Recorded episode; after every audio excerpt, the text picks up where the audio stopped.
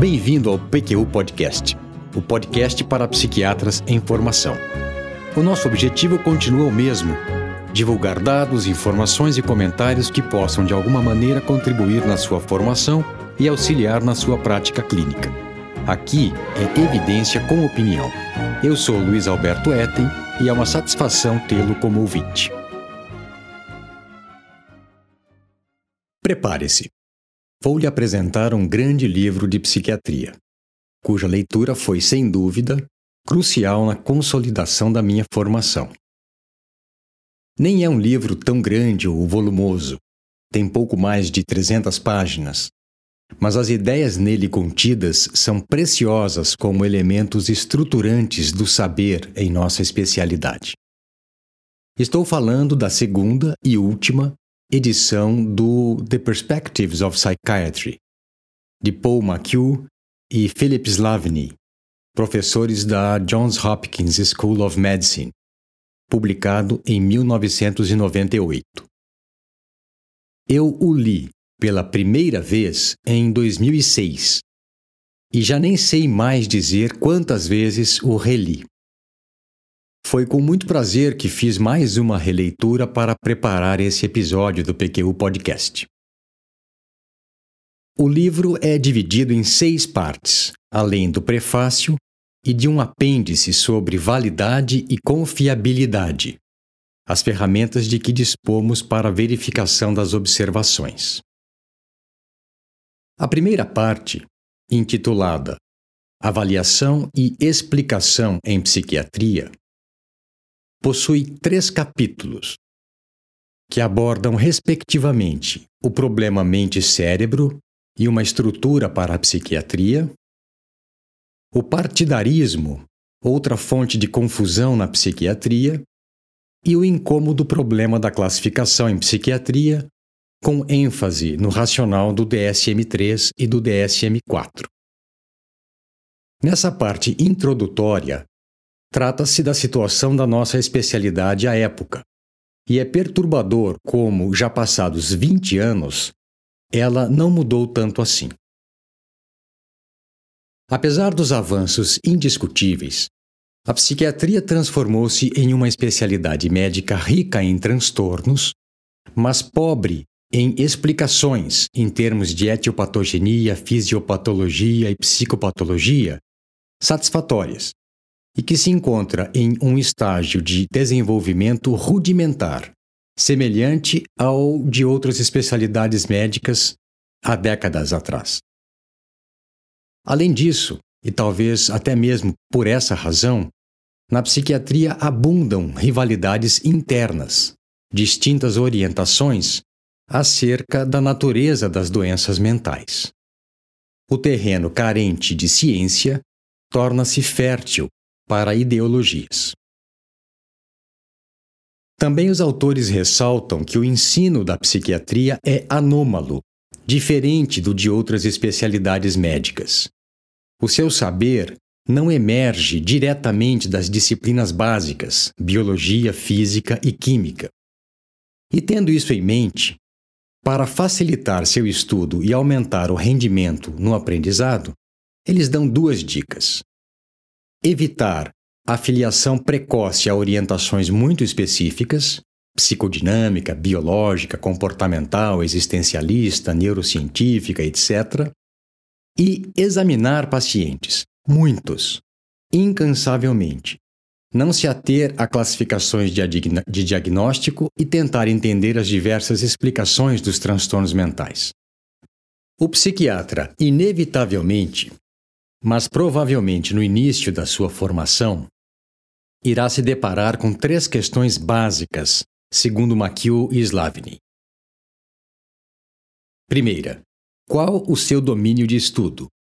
Segunda, como é possível fazer observações válidas e confiáveis nesse campo de estudo? E terceira, qual a relação do nosso objeto de estudo, da nossa área de atuação, com o cérebro? Antes de prosseguir, é bom lembrar que o PQU Podcast é uma iniciativa independente, feita com recursos próprios e sem patrocínio de espécie alguma com o objetivo de divulgar informações que julgamos úteis para o psiquiatra em formação. Se tem gostado, compartilhe com os colegas. Também antes de continuar, e já que hoje o assunto é um livro, eu gostaria de lhe falar sobre o podcast Caixa de Histórias, apresentado por Paulo Carvalho, que visa proporcionar uma experiência diferente com a literatura e é dedicado à apresentação de livros de assuntos e segmentos muito variados. Vale a pena conhecer. Vamos em frente. Sem medo de ser felizes, respondamos à primeira pergunta: O que os psiquiatras estudam? A resposta curta seria: os problemas, as perturbações que aparecem no pensamento, no humor e no comportamento das pessoas. Já a resposta longa seria algo mais ou menos assim: a mente, um biossistema natural e suas perturbações, sendo que, como qualquer sistema, ela deve ser compreendida como um grupo de elementos combinados de modo a constituir um todo integrado que funciona em uníssono e com um propósito. E continuaria explicando que a mente é um sistema de capacidades e funções expressas na consciência na forma de pensamentos, afetos e decisões. A segunda pergunta básica, lembre-se, é como examinar a mente, sabendo que os elementos da consciência são privados. Uma solução seria por intermédio do comportamento, mas uma solução melhor é a fenomenologia, um método de investigação baseado nas comunicações do paciente. E de que forma, especificamente? Pelo minucioso exame do estado mental do paciente, por intermédio de questões primárias e secundárias, cujo objetivo é facilitar a comunicação do que se passa na mente do paciente cooperativo. As palavras de ordem durante a sua realização são cooperação, estrutura e conhecimento para se fazer os esclarecimentos necessários. Por favor, não confunda esse método de exploração do funcionamento mental com o roteiro para exame do estado mental, com perguntas semi-estruturadas que se ensina em geral para o aluno do quinto ano de medicina durante seu estágio de psiquiatria. Nós estamos falando de uma abordagem, de, um, de, um, de uma especulação é, muito mais, de uma exploração muito mais é, aprofundada e sistemática. Por fim, a terceira e última pergunta básica: qual é a relação da mente com o cérebro? De novo, teríamos uma resposta curta, não sabemos ao certo, e uma longa, que na verdade é uma continuação, um desenvolvimento da curta. Não sabemos ao certo. Porque, diferentemente de outros sistemas do corpo humano, o cardiorrespiratório, o endócrino, o digestório, em que é possível relacionar em uma cadeia de causas e consequências sintomas de uma doença com alterações, inclusive intracelulares, no sistema mente-cérebro há uma descontinuidade. A mente, sem dúvida, ocorre, surge, tem a ver com a ação de neurônios e de suas sinapses. Mas no momento em que se passa desse nível tangível para o intangível, pensamentos, humor, percepções, consciência e memória, ocorre uma disjunção não compreensível com o conhecimento de que já dispomos. Não é possível o estudo da psiquiatria diretamente das neurociências, física, química e biologia. Partes do cérebro são necessárias para a experiência da mente, mas não suficientes. Daí a necessidade de visão abrangente, de mente aberta, eu não resistia ao trocadilho, a partir de diferentes perspectivas. Também porque os pacientes psiquiátricos não constituem um grupo uniforme, fica difícil imaginar que um conceito único ou uma única teoria possam se aplicar e dar conta de todos eles e de seus transtornos. Os autores reconhecem a contribuição dos sistemas de classificação, mas também seus limites. Eles permitem diagnóstico mais preciso dos quadros mais bem delimitados, denominados transtornos, e a incorporação de avanços de pesquisa, porém não auxiliam nas situações clínicas em que há maiores contribuições de aspectos da personalidade, do comportamento ou das circunstâncias de vida. E já nessa primeira parte do livro, os autores defendem a ideia de que diferentes abordagens, que eles denominam perspectivas, são necessárias para dar conta da diversidade dos transtornos psiquiátricos. De acordo com Paul McHugh e Philip Slavny, são quatro as perspectivas pelas quais se pode ver, observar, avaliar, enxergar um caso psiquiátrico. Como se verá a seguir, elas são diferentes, complementares e, portanto, não excludentes, mas não podem ser apreendidas simultaneamente, já que olhar por um, um ângulo faz com que se perca momentaneamente a visão de outro. Para ilustrar a ideia, imagine que você esteja andando ao redor de um carro. Dependendo da sua posição em relação a ele, você poderá ver a frente, a traseira, a lateral esquerda, a lateral direita, mas não há como você ver a frente e a traseira ao mesmo tempo. Entretanto, nada impede que você dê várias voltas em busca de formar uma imagem abrangente constituída pelo conjunto, ou seja, o que está no seu campo de visão, do ângulo em que você é, observa o fenômeno, e o que você já viu e registrou na sua mente. As quatro perspectivas da psiquiatria são, então, apresentadas, uma a uma, nas partes seguintes do livro a perspectiva da doença, das dimensões, do comportamento e da história de vida, cada qual com a sua tríade conceitual, vantagens e desvantagens e exemplos de maior aplicabilidade.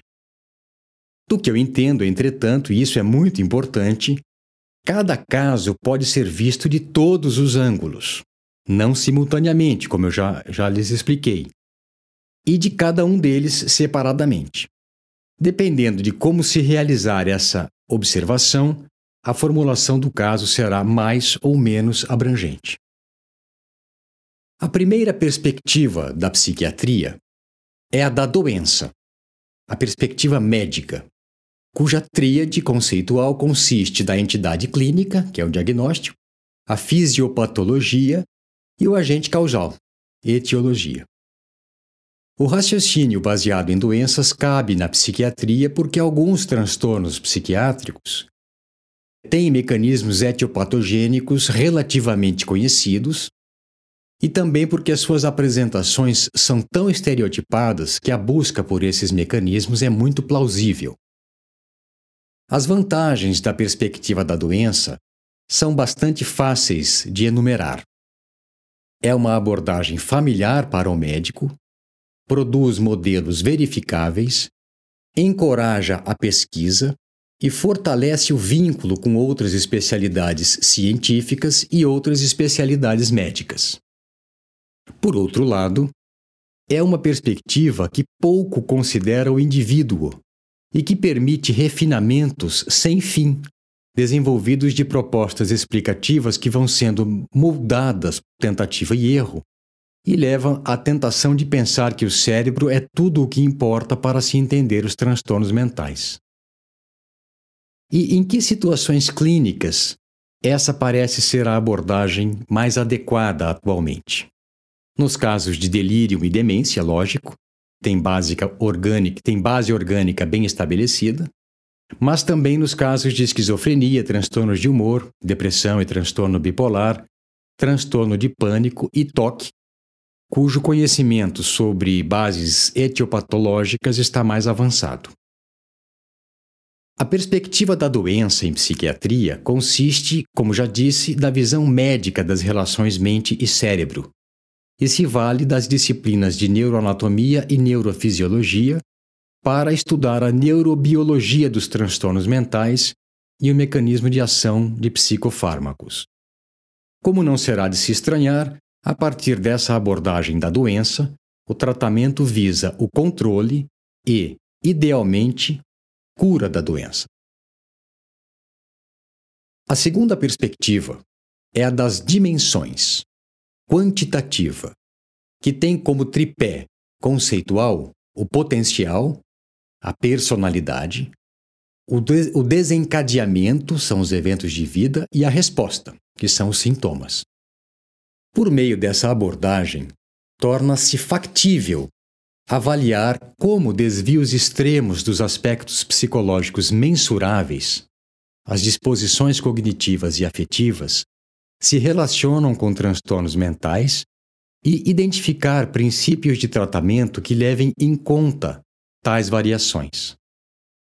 É importante ressaltar que os autores entendem que os aspectos da disposição, a inteligência e a extroversão, por exemplo, são características latentes que se tornam manifestas na sua plenitude sob demanda, mediante solicitações ou quando desafiadas.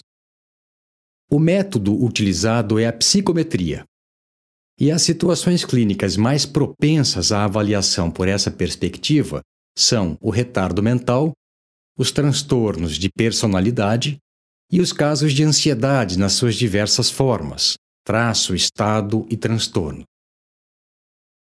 Nessa perspectiva, as condutas se fundamentam na orientação com vistas ao desenvolvimento de algumas habilidades à minimização de características de personalidade que sejam danosas e problemáticas e ao aprimoramento de virtudes.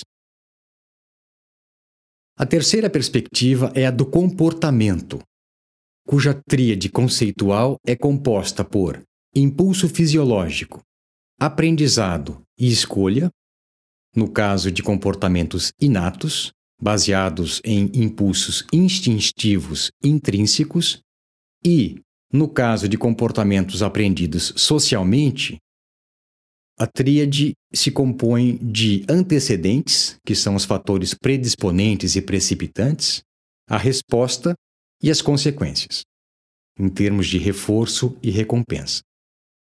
As implicações diretas dessa abordagem são que o tratamento visa a conversão ou a interrupção de um comportamento disfuncional, e não a cura. E que sempre, inevitavelmente, em algum momento, se esbarra com julgamentos morais relativos às formulações obtidas através dela. Alguns exemplos de caso em que essa abordagem é mais conveniente são abuso de drogas, desvios sexuais, bulimia nervosa, transtornos de somatização, transtorno factício e suicídio. Quarta perspectiva é a da história de vida, cuja tríade conceitual é ambiente, sequência de acontecimentos e desfecho. O seu fundamento essencial é de que um estado mental perturbado pode resultar de uma experiência traumática. O método de tratamento é a psicoterapia, que, segundo os autores do livro, é semelhante ao trabalho de um historiador que envolve a escuta de uma narrativa, acolhimento e orientação. A partir dessa abordagem, a melhor para explicar o desgaste provocado pelo processo de desmoralização e desamparo pelo acúmulo de vivências traumáticas ou eventos de vida negativas, há que se destacar como prerrogativas a importância do treino para se identificar que elementos valorizar para construir a narrativa e a crença de que se pode melhorar o futuro do paciente desvendando o seu passado, os desdobramentos presentes dos acontecimentos passados. Dessa forma, na perspectiva de história de vida, os objetivos terapêuticos são revisão e redirecionamento. Tudo bem até aqui? Dada a importância do que eu disse até aqui, acho que cabe uma revisão sintética e didática de cada perspectiva. Então vamos lá. A da doença tem a ver com o mal que afligiu o paciente, se ele tem ou não um transtorno. É categorial e o seu objetivo terapêutico é a cura. A perspectiva dimensional preocupa-se com como o paciente é, com o seu funcionamento psicológico, traços de personalidade e intelectual, QI. levando em conta atributos que todas as pessoas possuem em gradações individualizadas, e a sua meta é o desenvolvimento de habilidades e atenuação de características de personalidade problemáticas por intermédio de orientação. A perspectiva do comportamento dedica-se ao que o paciente faz, seus hábitos, desvios, vícios e descontrole de impulsos, e seus métodos de tratamento são a reeducação e a conversão. E por fim, a perspectiva de história de vida busca entender o que o paciente quer, e o objetivo do tratamento é reescrever seus objetivos de vida, partindo do que tem sido e do que virá a ser se não houver mudança para o que pode ser. A sexta e última parte do livro, As Implicações Práticas, é, é recapitulativa. Ela faz um resumo integrativo das ideias e conceitos apresentados até então. Nela se aborda com mais detalhes os objetivos terapêuticos e, en passant, os problemas que cada uma das perspectivas traz embutida no pacote da respectiva abordagem terapêutica. Sim, nem tudo são flores. Evidentemente, cada uma delas tem lá suas dificuldades e embaraços. Em poucas palavras, para não me estender demais, as mais evidentes seriam as seguintes: a perspectiva da doença traz consigo os efeitos colaterais e a toxicidade dos medicamentos, a da dimensão, o risco de orientações paternalistas, a do comportamento, a estigmatização, e a de história de vida, a das interpretações hostis e redirecionamentos trágicos. Um comentário de ordem mais prática de como eu utilizo as ideias do livro. Eu elejo uma perspectiva que considero mais útil no entendimento de determinado paciente, o que não significa que eu abandone as outras, que na verdade das quais eu me valho delas em busca de, de complementação da minha compreensão do caso. E em outra vertente, tendo as quatro perspectivas como referência, eu tento entender qual delas o paciente traz consigo e, se considerar que ela tem sido e é útil, reforçá-la. Se não, convidá-lo a ver o problema por outros ângulos. As ideias e conceitos propostos e defendidos no The Perspectives of Psychiatry foram renovados em formato mais direcionado para sua aplicação na prática clínica, na obra intitulada Systematic Psychiatric Evaluation A Step-by-Step Guide to Applying the Perspectives of Psychiatry. Sem tradução para o português, infelizmente. De Margaret Kaysom e Konstantin Laiketsus, ex-alunas e atuais professoras do Departamento de Psiquiatria da Johns Hopkins, publicado em 2012. Eu recomendo enfaticamente a leitura desse livro. Nele se mostra como realizar no dia a dia o que McHugh e Slavny propuseram. Nas palavras deles mesmos, no prefácio do livro de suas discípulas, nós temos, abre aspas, não uma nova teoria para os psiquiatras, mas sim chamar a atenção deles para as ideias causais implícitas desde sempre na disciplina de psiquiatria e que precisavam ser reenfatizadas, especificamente as que dão aos psiquiatras o poder de saber sobre os pacientes e os transtornos que, ele, que eles hoje só conhecem de nome. Fecha aspas. Isso porque eles, McHugh e Slavny, entendem que o sistema DSM, a partir da terceira edição, desenvolvido para amenizar o debate sectário sobre a natureza e as causas dos transtornos mentais enquanto a situação não fosse solucionada, justamente privou os psiquiatras do incentivo necessário para provocar essa solução, a consciência da ignorância, e transformou a prática psiquiátrica de uma arte envolvendo muito raciocínio e observação em uma rotina técnica instrumentalizada. Por fim, é, antes de finalizar esse episódio, eu achei que seria importante dizer que as ideias contidas no The Perspectives, a favor de uma abordagem pluralista dos transtornos mentais, são muito atuais e ainda consideradas das melhores, se não a melhor, forma de se praticar a psiquiatria nos dias de hoje. Por exemplo, na 17ª Conferência Internacional sobre Filosofia, Psiquiatria e Psicologia, promovida pela International Network for Philosophy and Psychiatry, que aconteceu em Frutilhar, na Patagônia chilena, de 29 a 31 de outubro de 2015, qual não foi a minha surpresa quando o psiquiatra Michael Schwartz, do Texas, falou das perspectivas de McHugh e Slaviny na sua conferência, e que a elas acrescentaria mais uma, a da diversidade, isso porque, na opinião dele, tem havido menos tolerância com a diversidade humana, com as diferenças comportamentais e vivenciais entre as pessoas. Na preparação desse episódio, conversando com Vinícius, nós entendemos que a diversidade não estaria no mesmo patamar das quatro perspectivas basilares da psiquiatria descritas por McHugh e Slaviny, e que, na verdade, ela poderia ser entendida como uma faceta da história de vida do paciente.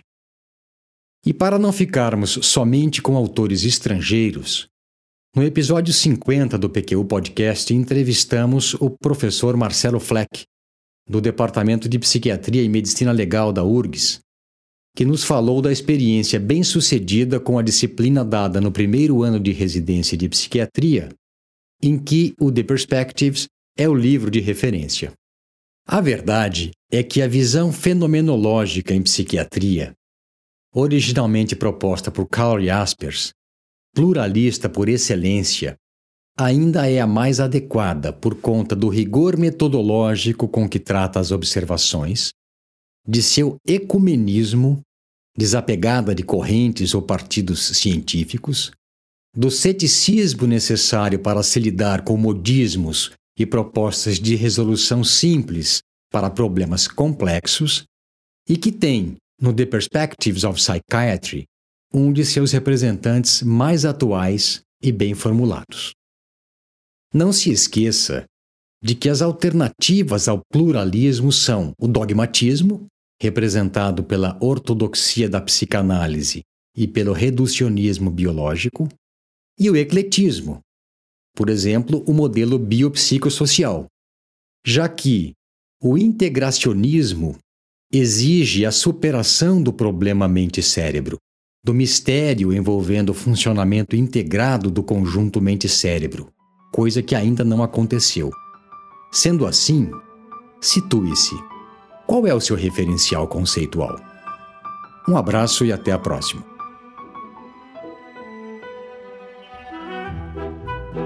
opiniões, dúvidas, questionamentos, participe do nosso grupo no Facebook. Lá há espaço para discussões conosco e com outros ouvintes. Assine o feed do podcast. Se você está no iTunes ou em qualquer plataforma de podcasts, basta clicar em assinar e receberá automaticamente nossos novos episódios em seu aplicativo. Visite nosso site www.pqpodcast.com.br. Lá você terá acesso a todos os episódios que já foram ao ar, com as referências citadas em cada um deles, organizados por data, por autor e por sessão. O PQU Podcast agradece a sua atenção.